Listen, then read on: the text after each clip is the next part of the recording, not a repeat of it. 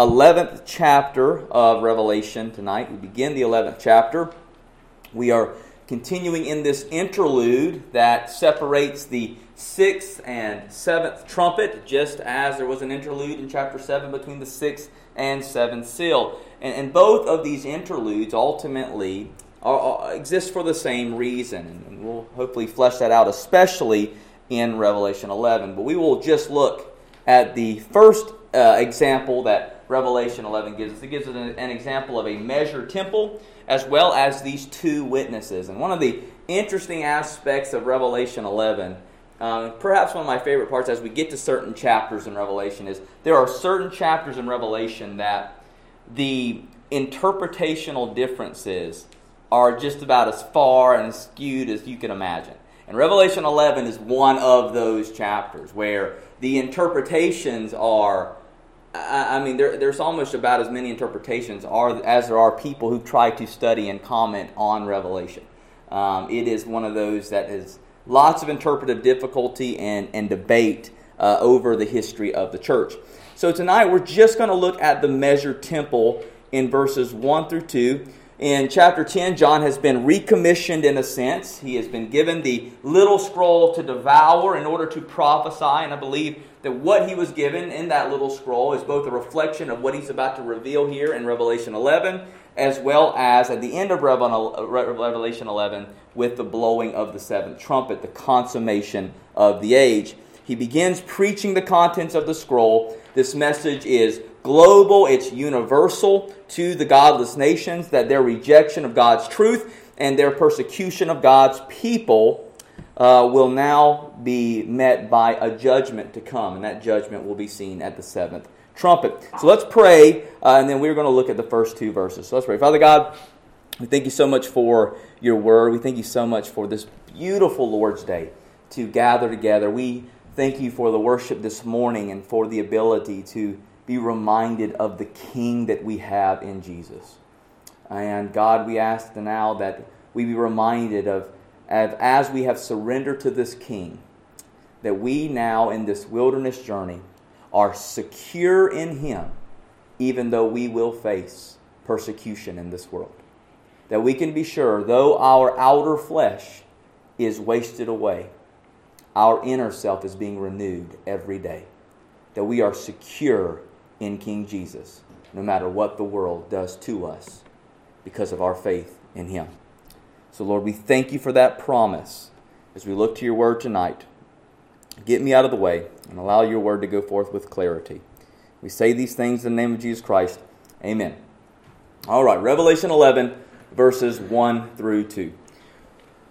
Then I was given a measuring rod like a staff, and I was told, Rise and measure the temple of God, and the altar and those who worship there.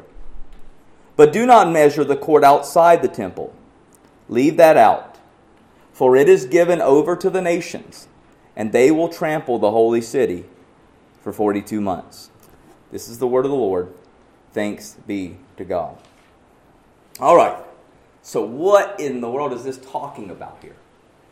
What is going on here? remember, the book of Revelation is a book of symbols, it is a picture book. And these pictures have powerful meaning behind them. But nevertheless, what are we to do with some of these pictures? Some of these pictures are not so easily interpreted as to what is the symbol being reflected by them. Are they meant to be understood figuratively? Are they meant to be understood literally? And I would argue that the nature of the book requires us to look at these things symbolically to find the literal meaning in the symbol. But nevertheless, that is not the only interpretation that exists. And so I want to kind of give you um, four of kind of the major, trust me, there are many more than these, but these are the major interpretations of what this measured temple or this measuring of the temple refers to. And so, first, this is the view that many of us were raised on, especially here in the West. um, and a view that was really popularized just over 100 years ago, about 120 years ago, um, through the publishing of the Scofield Reference Bible, the rise of dispensationalism and the futurist position. And, and those who hold to this futurist dispensational belief believe that this uh, temple refers to a literal restored temple in the literal holy city of Jerusalem. Those worshiping in it are a remnant of believing ethnic Jews. Only ethnic Jews. Why? Because this, this um, interpretation believes that the church has already been raptured. The church is raptured, and the only thing that is left is faithful Jews in the tribulation period. So, this is why this is only referring to ethnic Jews in a real, literal temple and a real, literal Jerusalem. The measuring of the temple, the altar, and worshippers indicates that they will be physically protected by God, though there are differing interpretations of this. So uh, that's the main view, but it's not the only view within this camp. Some see this as both a spiritual protection instead of a physical, but the vast majority see them as being physically protected during the tribulation period. Accordingly, the outer court is usually identified with Gentiles who will persecute the remnant and overrun a literal Jerusalem during a literal 42 month period. And so this is all literal. That's the, that's the idea here. There's no symbol here, there's no figurative language. Uh, the vast majority of this view is, is that this is meant to be understood as literal happening. Literal temple, real physical building, and a real literal Jerusalem over there in the Middle East with only ethnic Jews because the church has been raptured away. So everything is meant to be understand, understood as literally in this position.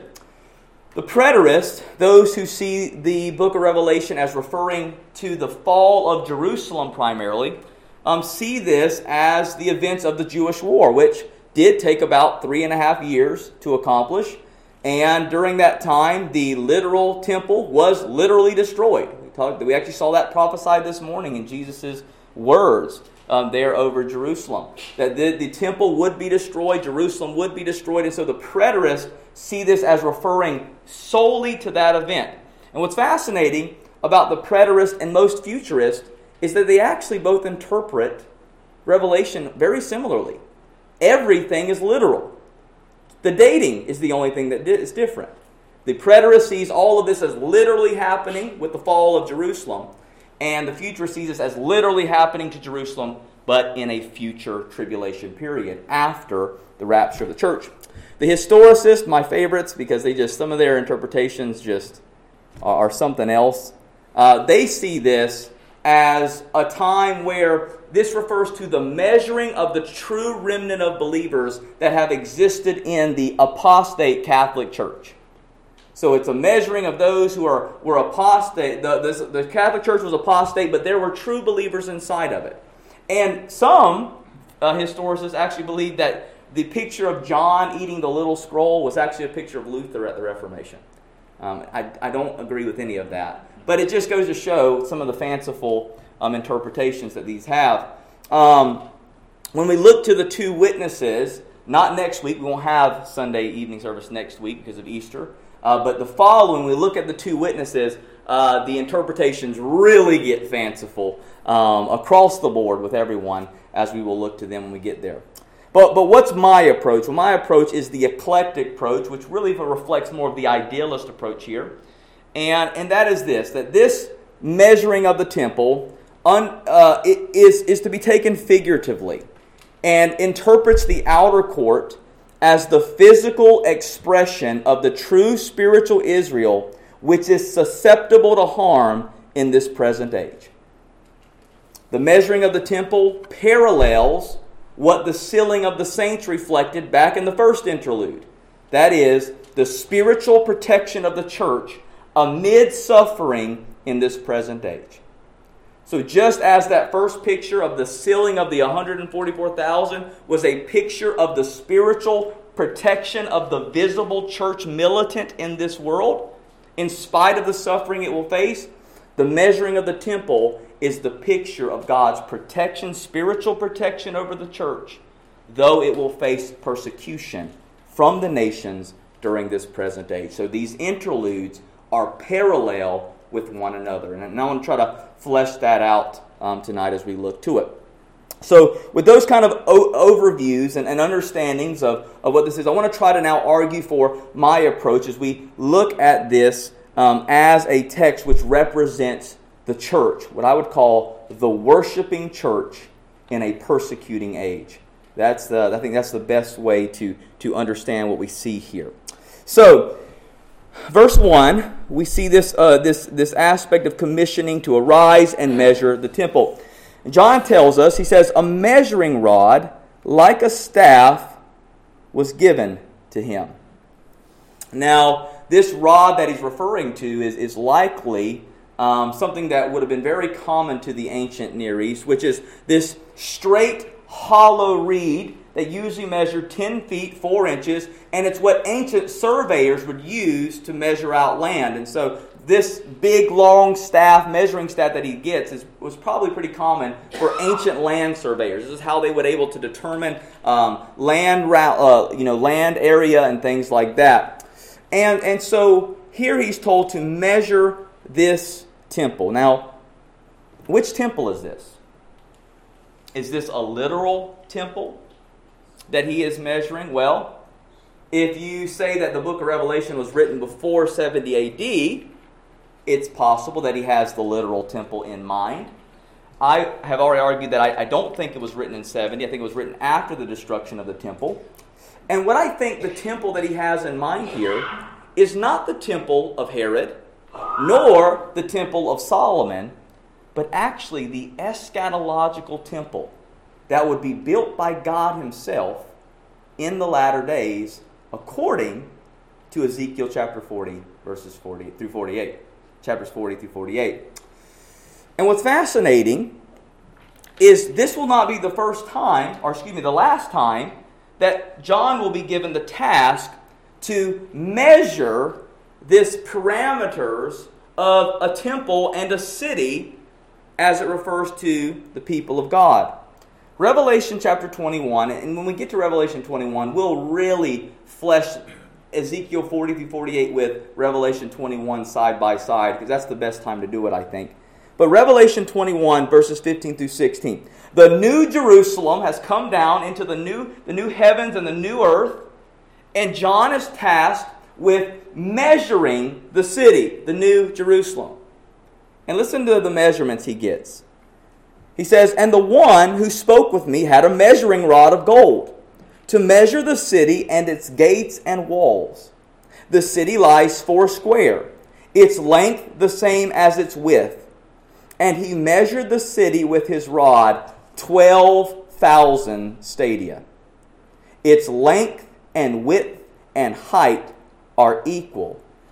He also measured its wall, 144 cubits by human measurement, which is also an angel's measurement.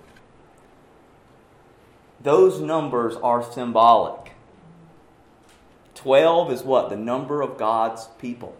A thousand, the number of completeness. And have we seen that number 144 before? Back in chapter 7, the sealing of the 144. And why that's so important, and we'll really bring this home when we get to Revelation 21 is that the sealing of the 144,000 in chapter 7 and the city, the New Jerusalem, the people of God in glory, measuring 144 cubits, tells me one thing. Those who God seals will be there in the end. Those who He seals, He will raise them up as His own on the last day. And they will be with Him forever in glory. What that tells me that there is 144 cubits there at the end in the New Jerusalem is that when God gets a hold of you, there are no dropouts. What He starts, He finishes. And that's really exciting. And so we see this measuring here, and I would argue that the reason that we don't get measurements here with this temple as opposed to the measurements we get in the New Jerusalem is because the temple that is being referred to here is a part of the temple that is already but not yet. The temple here is the visible church, I would argue. Just like the first sealing in Revelation 7 refers to the visible church, and then we get a picture of the invisible church waving palm branches in their glory. Here with this picture of the temple. This is a, a church, picture of the church militant on earth, sealed and protected, but under the persecution of the world, which is why we aren't given the measurements of completion like we will when it's all said and done in glory. This is amazing because this concept of measuring is really important. When you actually look to that end times temple that is given to Ezekiel, the words measured, measure, or measuring are used over 50 times in those eight chapters. In other words, this measuring has something that it means something really important. We'll talk a little bit about what that is. But it's also important to note was when Ezekiel was, received this picture of the temple. Did Ezekiel have a literal temple in mind? Did God give Ezekiel a picture of a literal temple in order for him to receive this prophecy? And the answer is yes. Ezekiel saw a literal temple. But how else could he understand the presence of God? How else could he understand the atonement of God? Because in Ezekiel's temple, they saw literal propitiatory sacrifices happening. Animal sacrifice will be restored.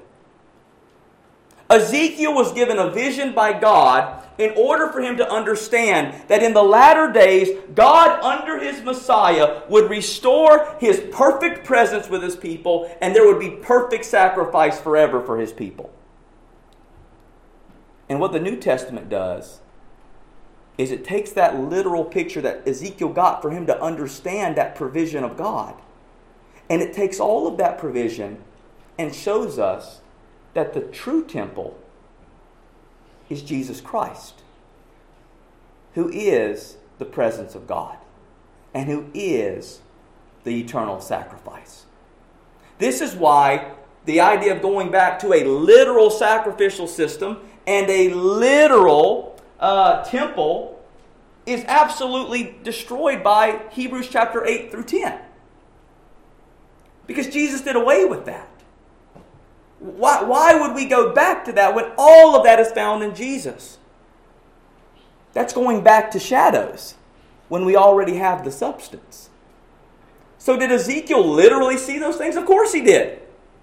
How else was he to understand the presence and provision of God's atonement? Christ said it was yet to come. But when Christ came, he becomes the lens by which we interpret everything before. We can't look at the Old Testament and just pretend like Jesus never came. And unfortunately, there are many who do. And by doing that, we miss the beauty of what they pointed to. And we do the same thing Israel did when they rejected him. You don't meet what we expected, rather than seeing him as the lens to alter what they expected. This picture of measuring is also pictured in Zechariah chapter 2. Zechariah 2 1 through 5. And I lifted my eyes and saw, and behold, a man with a measuring line in his hand. Then I said, Where are you going? And he said to me, To measure Jerusalem, to see what its width and what its length is. And behold, the angel who talked with me came forward, and another angel forward to meet him and said to him, Run, say to the young man, Jerusalem shall be inhabited as villages without walls, because of the multitude of people and livestock in it and I will be to her a wall of fire all around, declares the Lord. And I will be the glory in her midst. The picture that Zechariah has in mind here is that consummated Jerusalem and glory that is pictured in Revelation 21 and is foreshadowed in the measuring of the temple here in Revelation 11. Rise and measure the temple of God and the altar and those who worship there. Notice, John is asked to measure three things not just the temple, not just his altar, but to also measure the people who are worshiping there. Which should already go to tell us that this measuring is meant to be understood symbolically. How are you going to just measure people with a 10 foot rod? Are we just measuring everybody there? It's like, no. This is all meant to be symbolic. And the fact that the temple, the altar, and the people worshiping are all seen together and measured together is to tell us that these are all to be seen as one. They're all to be seen and understood as one. What John is doing here in Revelation 11 is what we call a prophetically enacted parable. It's when the prophet is given a task that acts out what God is actually doing. This happens quite a bit in the Old Testament. What are some prophetically enacted parables that you can think of? Hosea, Hosea Gomer. That's a tough one. I mean, Hosea has to marry an adulterous wife as a lived out parable of God's relationship to Israel. There's plenty more, some of which we are a little modest to speak of. Isaiah being told to prophesy three years naked and barefooted. Whoa. Ezekiel building a model of the city, sleeping on both sides, and then being told to cook his food over his own dung. To which he says, Hold on, Lord. I've got standards. Let at least be cow feces. It's like, all right. All of these are prophetically enacted parables. Jesus himself actually does this in the Holy Week with the withering of the fig tree. These are enacted parables, and that's what this measuring of the temple is all about. An enacted parable given in this vision to reveal what God is doing for his church in this period of the interadvental age. Now, that word temple there is the word naos, which refers only in the book of Revelation as the Holy of Holies. So, what's being measured here, the inner sanctuary, the temple, is referring to the Holy of Holies. And this really puts us heavily on Ezekiel's vision rather than understanding this as either Solomon or Herod's temple. The Ezekiel eschatological messianic temple is what is in mind. The altar, that place of worship, sacrificial calling, is, is to be measured, and those worshiping. Now, who worships at the altar? Priest. Priest.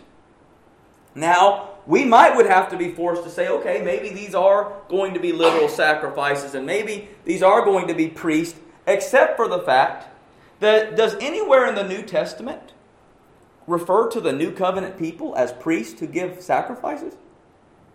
All the time. All the time. Literally in Revelation 5:10, when the angel is singing praise to the, the Lamb, he says, You have made them a kingdom and priest to our God, and they shall reign on the earth. I think perhaps my favorite. I, I love Revelation in light of Hebrews because Hebrews has helped me a lot understand the symbolic language of the Old Covenant. But I don't think there's a better passage when we talk about how both the temple, the altar, and the worshipers, the priest of the altar, the priest of the sanctuary, all refer to the church than Hebrews chapter 13. Listen to this Hebrews chapter 13, verse 9 through 16. And what's amazing about this is this is getting into the application point of Hebrews. And listen to this doctrine Hebrews 13, verse 9 through 16. Do not be led away by diverse and strange teachings, for it is good for the heart to be strengthened by grace not by foods which have not benefited those devoted to them. We have an altar from which those who serve the tent have no right to eat. Stop. Who are those at the time when Hebrews is written that are serving the altar that have no place there? Those are the Levitical priests. He's saying they've got no place at our altar. They're at theirs. They rejected Jesus. For the body of those animals whose blood is brought into the holy places by the high priest as a sacrifice for sin are burned outside the camp. So Jesus also suffered outside the gate in order to sanctify the people through his own blood. Therefore, let us go to him outside the camp. and bear the reproach he endured. For here we have no lasting city, but we seek the city that is to come, not a physical Jerusalem, the new one. Verse 15 Through him, then, let us continually offer up a sacrifice of praise to God. That is, the fruit of lips that acknowledge his name. Do not neglect to do good and to share what you have, for such sacrifices are pleasing to God.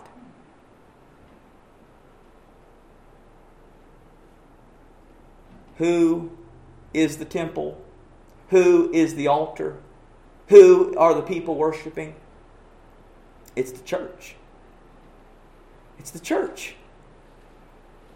The three things measure connote the church as a corporate entity, temple and altar, and as an individual set of believers, those who worship.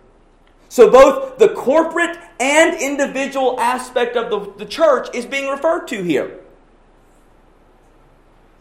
And does the Bible say anything and refer to both the corporate and the individual believer as temples of the God of God? Of course. But ultimately, how did we, how do people become the temple of God? And the answer is by being built onto the one who is the cornerstone, the temple of God himself.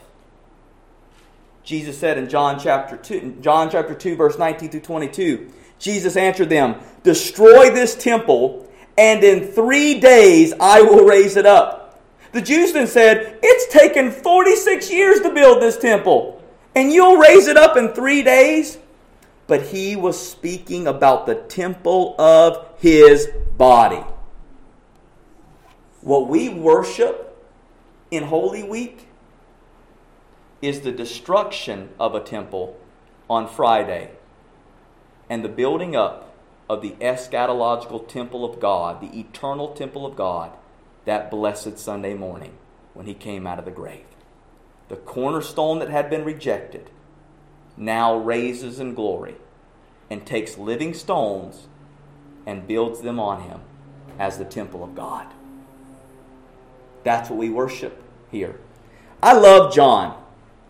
Because not only does John reveal to us that Jesus is the temple in John 2, but that opening prologue in John chapter 1, verses 1 through 18, has one primary purpose. John uses tabernacle language of Exodus and applies it to Jesus. The Word of God tabernacled among us. He was full of grace and truth. That's tabernacle language. God has tabernacled among us in Jesus. He is the tabernacle. And John 2 says He's the temple. That's why we're going to preach John after summer. Because I just can't wait to get to it. I'm so excited about the gospel according to John. Listen to what Jesus tells the church suffering in Revelation 3. The one who conquers Revelation 3:12, the one who conquers, I will make him a pillar in the temple of my God. How can a person be a pillar? When you understand this temple in light of what it's meant to be. We are stones building up the temple of the living God, the eternal temple built on the cornerstone of Jesus Christ. Not a physical building, but a spiritual one, made up of the people of God, the body of Christ. 1 Corinthians 3:16.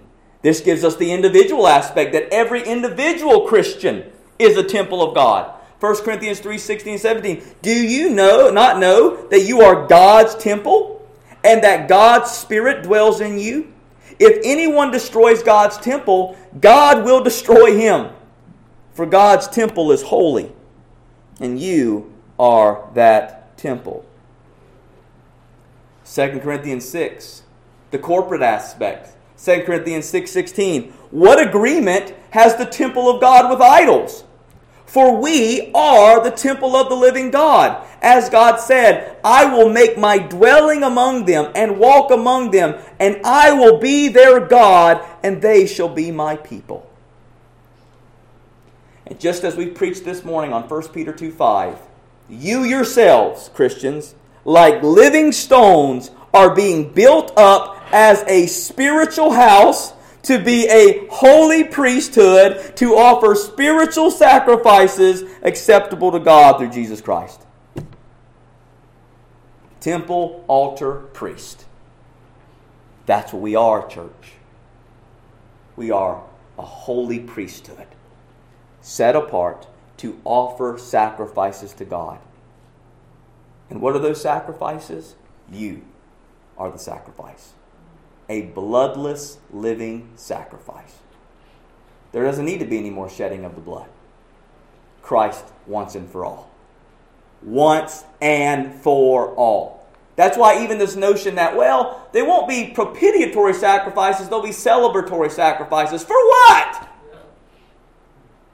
What in the world do I need to celebrate a dying animal when I have the perfect Lamb of God to celebrate?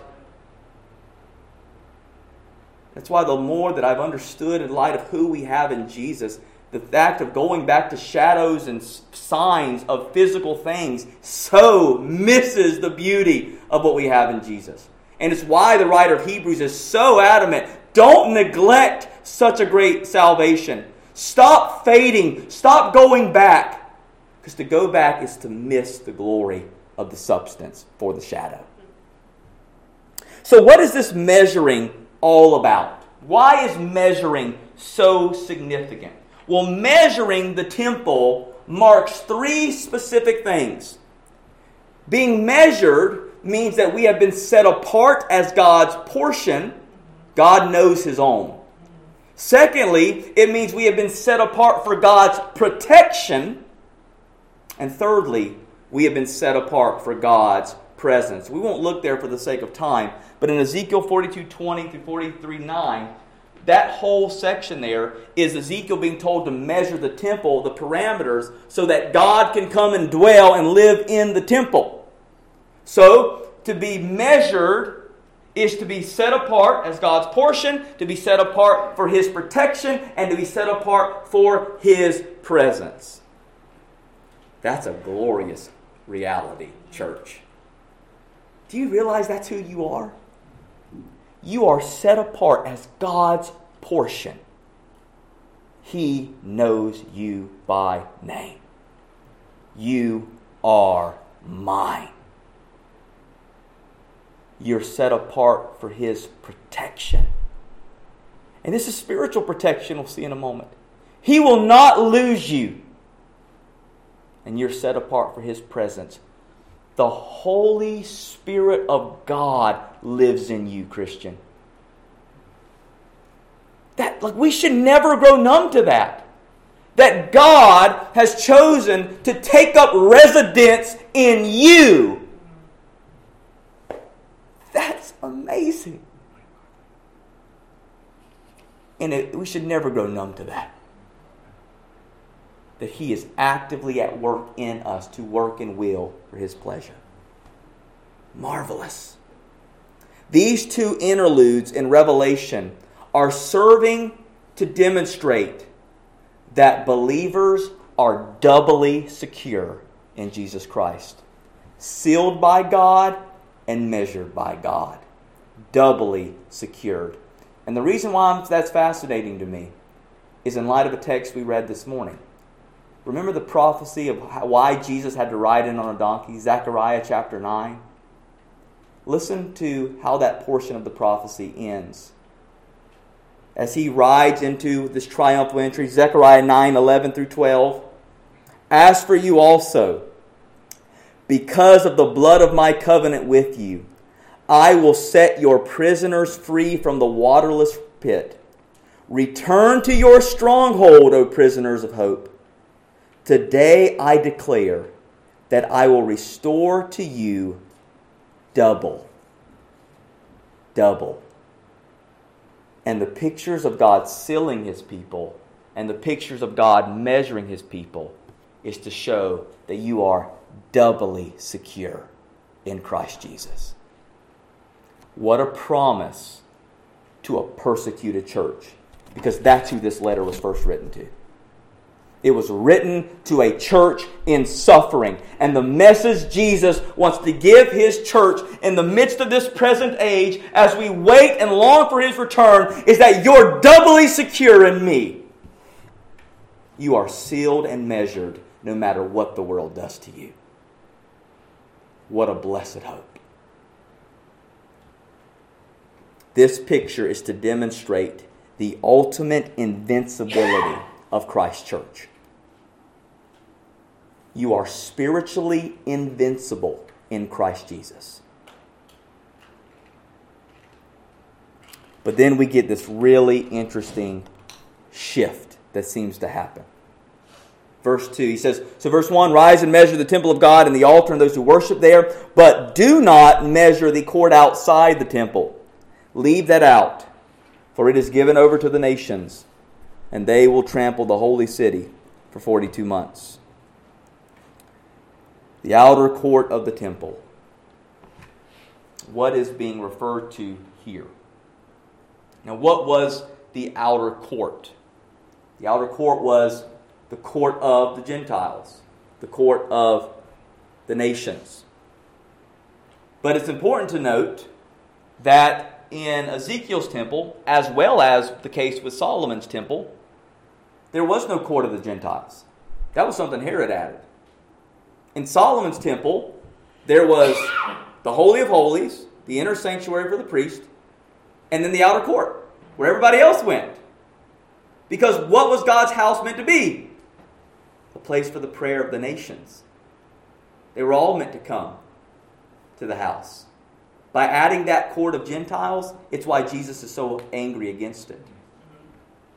They had separated them from coming to worship the Lord.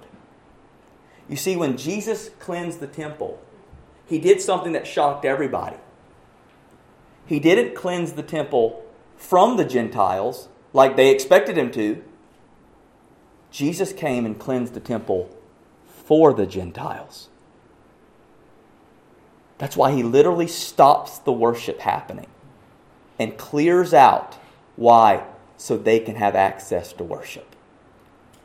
Jesus didn't come to cleanse the temple from the Gentiles. He came to cleanse the temple for the Gentiles. And what will he do on Friday when he declares tetelestai?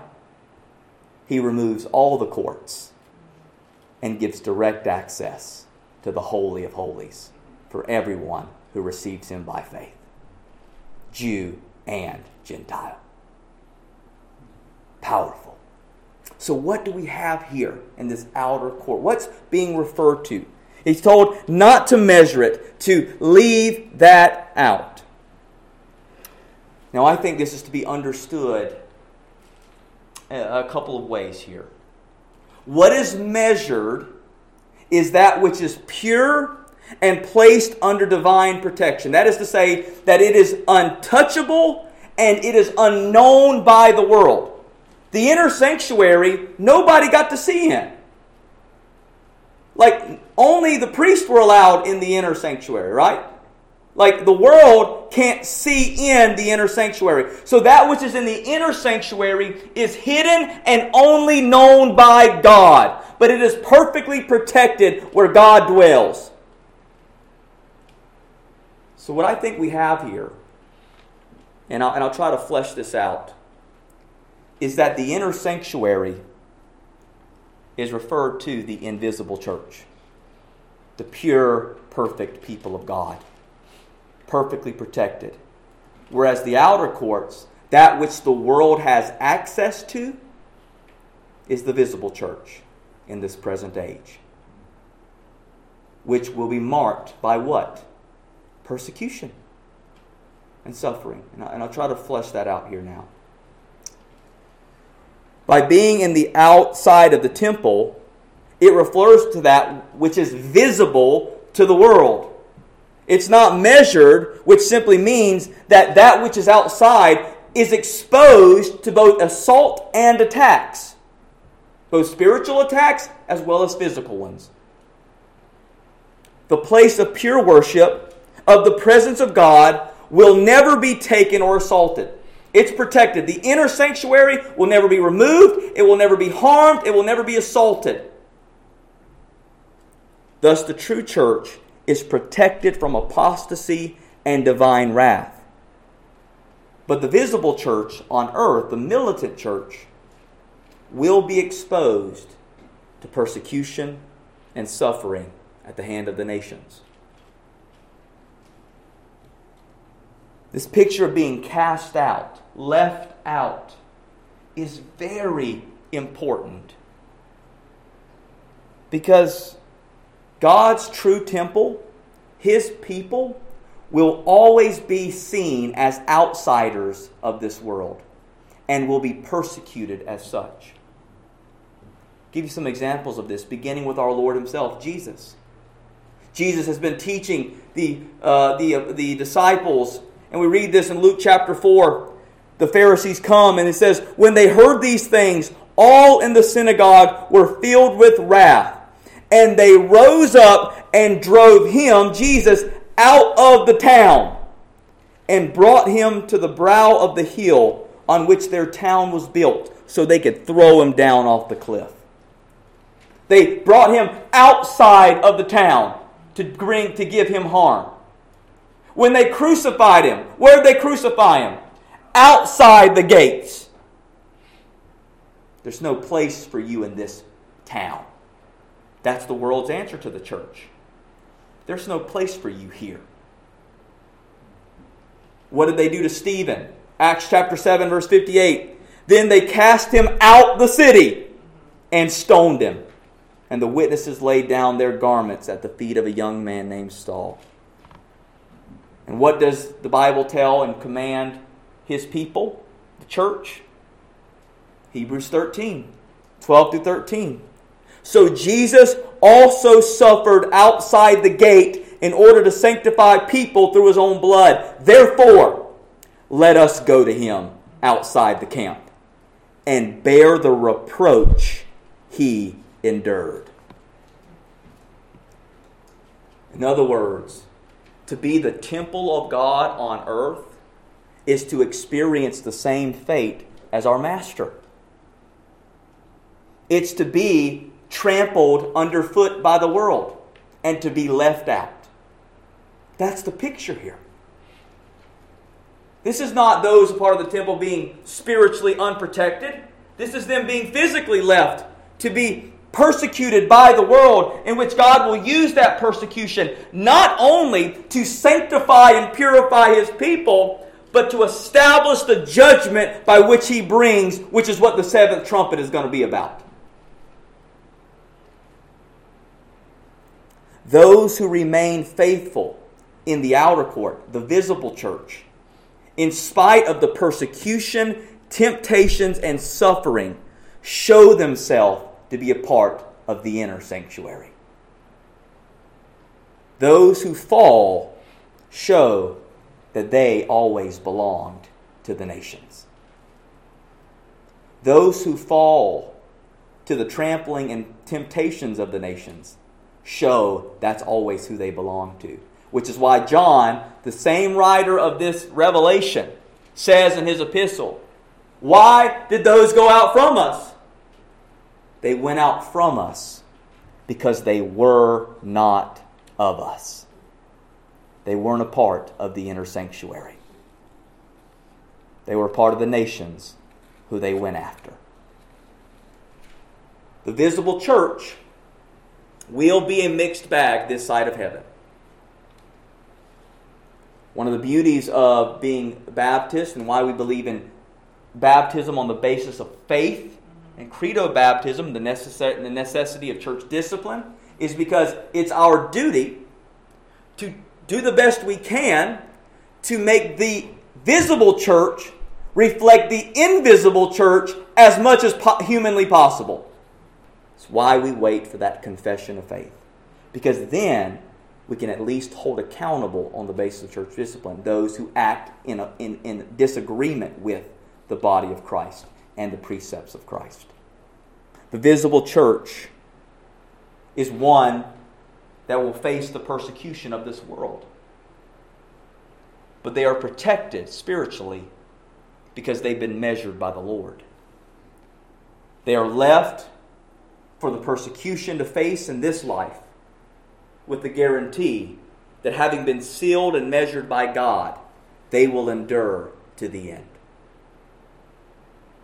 This is a great hope for those who first received this, and to our brothers and sisters across this globe right now who are being trampled by the nations. And they can take heart knowing they've been measured and that God knows. He sees and He will vindicate the pain they endure. And that the light momentary affliction they are suffering through is doing nothing but preparing them for an eternal weight of glory beyond all comprehension. Says it was given to the nations, and the holy city shall be trampled for 42 months. That picture of 42 months comes out of Daniel chapter 8. In Daniel chapter 8, the little horn, this antichrist figure, is given authority to do what? Trample the host of heaven. For how long? 42 months. Revelation 13.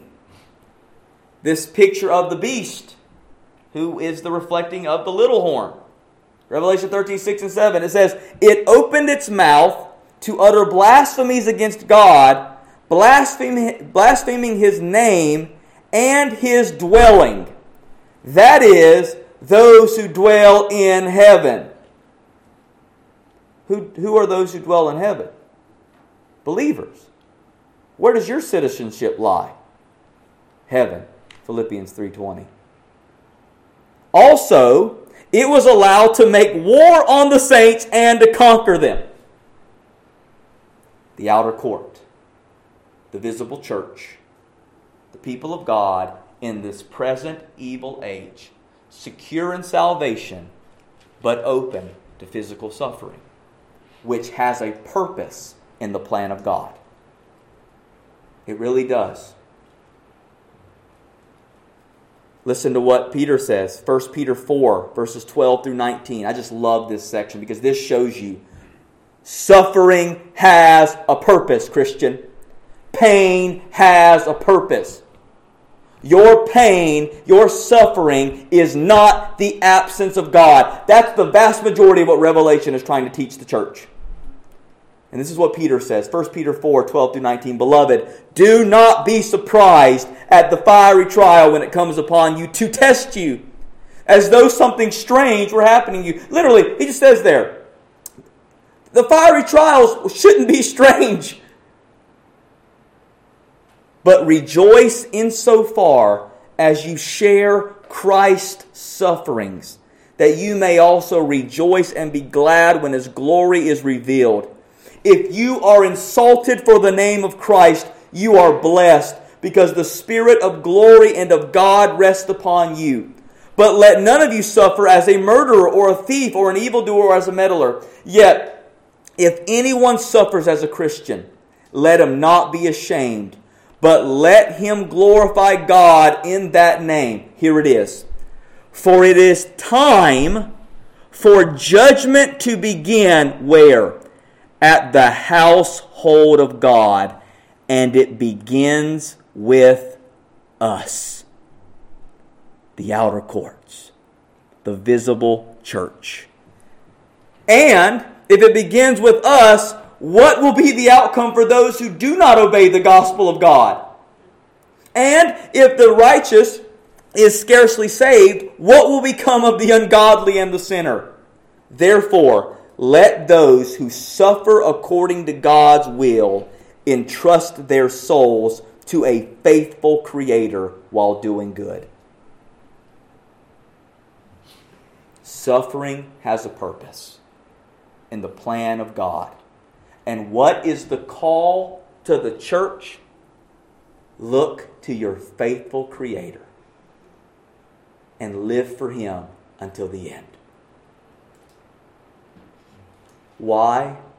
because he has sealed you and measured you. And the suffering you faced is only a test to show I'm all in for him. There's nothing this world can do to me that would make me give up on him. That's what the suffering's for. It makes me more like Jesus, which is why the writer of Hebrews literally tells you get outside the gate where he died to bear the reproach he did. You get out there with him. Jesus said, If the world hated me, it will hate you, and it will persecute you. The reason why this, to me, this outer courts is so picturesque of the visible church is because here's the reality. Name a single time in the Bible where a righteous people of God existed apart from external persecution. I'll wait. You won't find it. Every time a visible remnant of God is on earth, that visible remnant is under what? The persecution of the world. Why would we be any different? And why would we think all of a sudden, even though God has made millions of his faithful saints endure horrific suffering, that this one little portion of the Western church is not going to have to suffer and get raptured out? That's just arrogance. And it misses the grand reality. Suffering does have a purpose, it isn't meaningless. And it is the means by which God stores up his righteous wrath against an indignant world that not only persecuted his worshiping church, but as we'll see with the two witnesses, his witnessing church.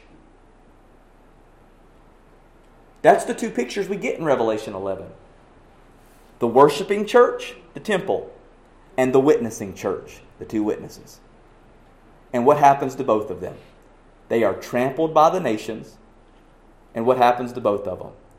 They stay secure. Because what happens to those witnesses? They're resurrected, they get victory. Don't you see it now? How it all comes together. It is precisely the visible church's faithfulness unto death that actually serves to bring the destruction of that great serpent. Listen to Revelation chapter 12, 12 verse 11. And they have conquered him. These are the saints by the blood of the Lamb and by the word of their testimony. For, because they loved not their lives even unto death. Our victory is found in our being completely consumed in Jesus. My life is not my own. I've been bought with a price. I'm attached to the head. I am attached to the cornerstone, both Jesus Christ. There's nothing else in this world that it can offer me to pull me away from what I have in Jesus. That's got to be the heart of the Christian. What can you offer me that would ever pull me away from Jesus? And the answer is nothing. Nothing. It is skubalon. Poop, literally, that's what Paul says. I count it all skubalon literally feces, compared to the internal treasures that I have in Christ Jesus.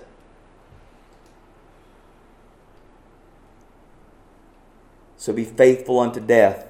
Though you are persecuted in this world, you have been sealed and measured by God.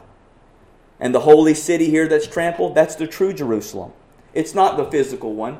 Because you know how the book of Revelation refers to the literal Jerusalem, the anti Jesus Jerusalem that existed at this time, these persecuting Jews who despised Jesus. This is how John refers to the literal Jerusalem. In Revelation 14, he refers to it as, as Sodom and Egypt. And in Revelation 16, he refers to it as Babylon. And who does he refer to as the New Jerusalem? Jews and Gentiles who are in who? Jesus Christ. Why? Because Israel's Messiah constitutes who is Israel. He gets that right. And the only way to be Israel is to be attached to its Messiah. And if you're not attached to the Messiah, what does Romans 11 say? You get plucked off, even if you were a natural branch. While the wild branches are grafted in. And who's the vine? Jesus. Why were they cut off? Because unbelief. Why were you grafted in? Because of belief. So that's why there's no boasting. Because it was all him. We're not we shouldn't be shocked that the church is given the, the right to be the holy city, whereas the unbelieving world, the unbelieving Jerusalem, is now being brought to the, the status of the Gentiles, the persecutors. Because that's exactly what Paul taught in Galatians chapter 4 with that allegory between Sarah and Hagar. Those who try to stay under the law are the sons of who? The slave woman. But those who are children of promise are those who are from the city above, the holy city, the New Jerusalem, and are both sons and daughters of Abraham and Sarah by faith and faith alone. This 42 months, some see this as being literal, a literal three and a half years, the final. Uh, some see it as the early part of the three and a half year period. Some see it as a, a last part of the three and a half year period of the tribulation. But I, this is not to be understood uh, literally, I, I, believe. I believe, like the vast majority of the revelation, we need to understand it as symbolic. And 42, uh, which you'll see this time again. So, so you'll see 42 months, 1,260 days, time, times, and a time and a half. And guess what? They all refer to the same exact time period. They all mean three and a half years. All of them equal that. But what is interesting about that is how long was Jesus' ministry on earth? Three and a half years? Fascinating. And then he makes a new covenant, which does away with the old sacrificial system, who I believe is the prince in Revelation 9:27, when Jesus at the midweek creates a covenant that does away with the sacrificial system. And thus ushers in a final three and a half year period of the tribulation, which is the entire church age, when he will come to return to consummate it in glory. And I believe that's the three and a half years here, the 42 months, the 1260 days it's all the same period. It's the period of the interadvental age. And what's amazing when we look to Daniel, who uses these terms over and over again Daniel 7 25, Daniel 12 7 and 11 12, Daniel 9 24 to 27.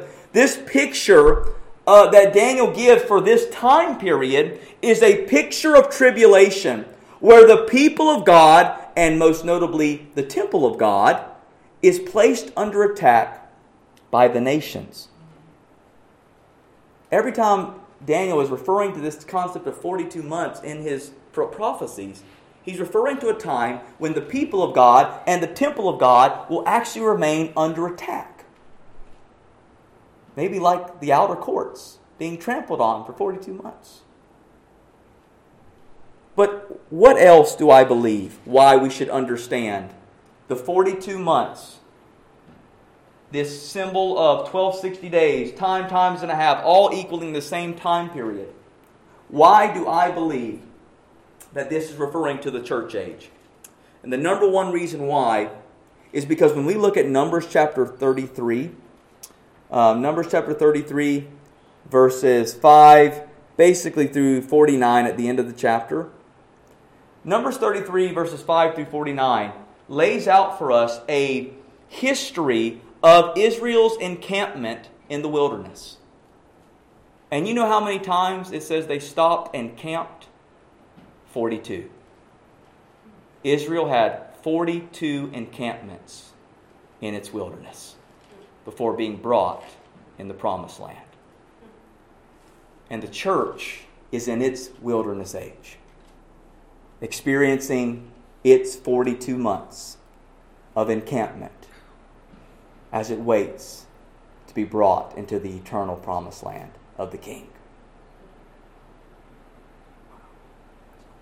That's why I think it refers to this And the reason why I think we need to understand the church in its wilderness age is because of what we will see in Revelation chapter 12 about the woman who has to flee to the wilderness. Listen to this Revelation chapter 12, verse 5 and 6.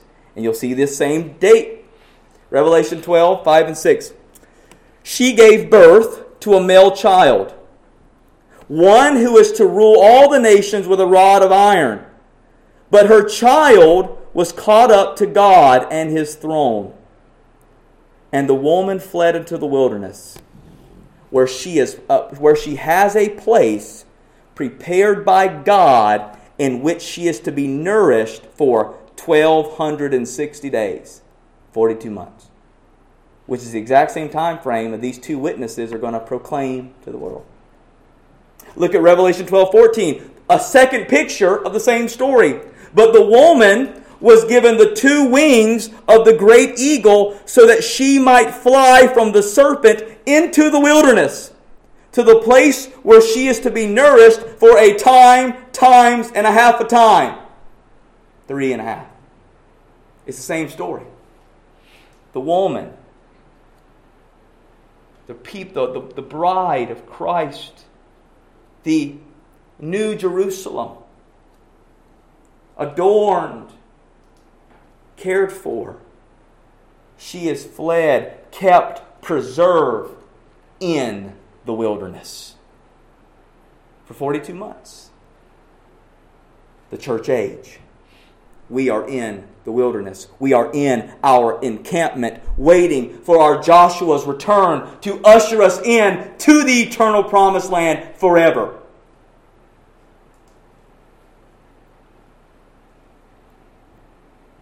The uses in 12.6 and 12.14 confirm that Revelation 11, 1 and 2 alludes to an attack on the community of faith throughout the church age. In 12.6, the messianic community, the woman, is safe from the dragon's onslaught during the three and a half years by taking refuge in the wilderness, where we're told she has a place prepared by God. In 12.14, virtually identical. She is carried on wings of an eagle. Ever heard of that in the Old Testament any? How about Isaiah? You will run and not grow weary. This is the beautiful promise of God to sustain his people in the wilderness journey as they await their returning king. The place which Christians are kept safe from the devil, I believe, is referring to the invisible sanctuary of God. That place where he can't get to. That place from the fact that inside you, Christian, is the Holy Spirit of God. For greater is he that is in you than he that is in the world.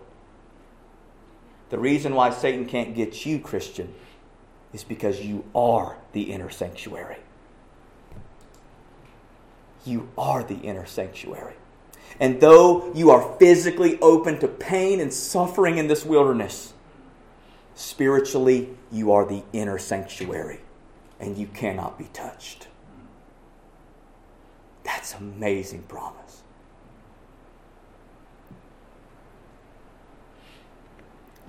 We are given, we are the inner sanctuary. And every day we are given new mercy every morning and spiritual guidance and protection through the indwelled Holy Spirit. Every day, church, we are nourished in the wilderness by the rock who pours out water forever, Jesus Christ. He is our rock that gives water, and He is our manna that we feed upon forever in the wilderness. Which is why Jesus said, Man does not live by bread alone, but every word that proceeds from the mouth of God. That's where we are sustained in the wilderness.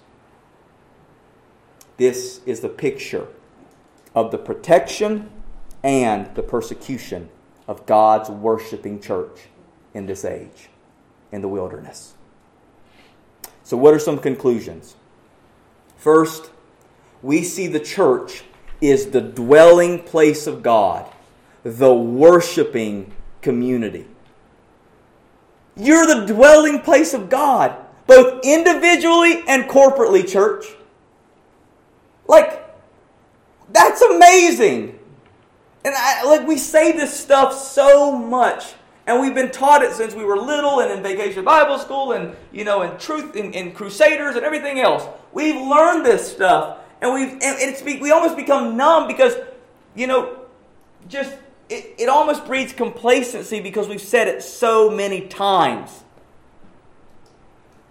But the living God of heaven lives inside of you. He has made his home in you. And so, if you have a problem worshiping, it might mean he's not at home.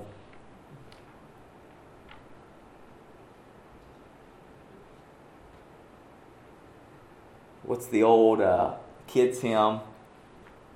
Uh, joy is the flag that flies over my heart when the king is in residence there, something to that extent. My friends, I'm not saying that you won't struggle with pain and sorrow and suffering, depression, or anything like that.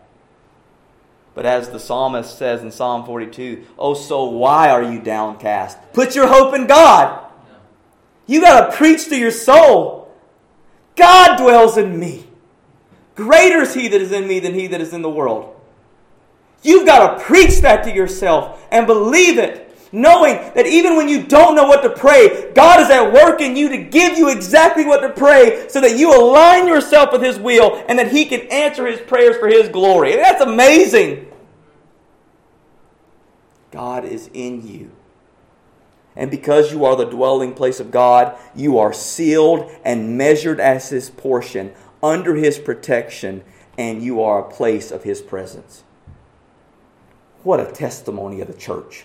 What a testimony of the individual believer. Measured as his portion for his protection and in his presence. Wow, what a testimony you have, Christian. Secondly, yes, there is opposition and hostility in this present age but we will remain as God's worshiping people. And as we will see next time, we will stay together as God's witnessing people. This age will be marked by pain. And Jesus never pulled the wool over his eyes over his believers and followers. That's exactly what you're going to face in this world. And perhaps if everything's going really smooth and you're not being given pushback and there's not a lot of things happening in turmoil and there's not a lot of people being a bit uh, abrasive to this message of Jesus that you're given, it's perhaps that you're not either giving his message or not reflecting him very much. I think it was Spurgeon who said, Be weary when men speak well of you in the world. And the mindset there is they hated Jesus, but they absolutely love you. Maybe there's a disconnect. The church will be a persecuted people in this age. That's, a, that's a, an absolute guarantee. But though we are physically vulnerable, we are spiritually invincible. That's the measured temple though our outer courts, that which is available and open, the true church to the world, is physically vulnerable, the true church of Jesus Christ is spiritually invincible. Physically vulnerable, spiritually invincible. That's the tension we live in in this present evil age. We are secured in our faith in the crucified and risen Lord Jesus. And then finally, there is safety in the inner sanctuary. To know God and to be known by Him. And the greatest place to seek nourishment in the wilderness is to gather together with the inner sanctuary. Your brothers and sisters in the Lord to retreat from the world for a moment, to retreat from the outer courts into the inner courts, to be nourished for the wilderness out there. That's why we that's why the book of Hebrews says, do not neglect meeting together. How can you survive the wilderness if you're not in the inner sanctuary with the people? Being nourished and strengthened and cared for and given accountability and love. And when we gather together on the Lord's Day, we're reminded that out there has an end. But, brothers and sisters, this right here is forever. That out there will come to an end. This right here, this is forever. This is the inner sanctuary, where each week God has given us a blessed day to start our week off by retreating from the outer courts to be nourished, strengthened, loved. And every time we gather together as the people of God, we're coming into the inner sanctuary to build up one another, to strengthen one another, and to prepare one another for what it is to live in the wilderness as the people of God. Don't neglect the gathering of the inner sanctuary where we find nourishment and strength in the wilderness. The assembly of the saints is the place for spiritual strength and nourishment to sustain us in the hour. What a blessed promise we have from God. That though we are being afflicted out there, inwardly we are being renewed day by day. Spiritually, we are invincible in Christ Jesus, no matter what the world does to us in the process. We are the worshiping people of God in the wilderness. And next time we will see that we are also the witnessing people of God in the wilderness. Let's pray.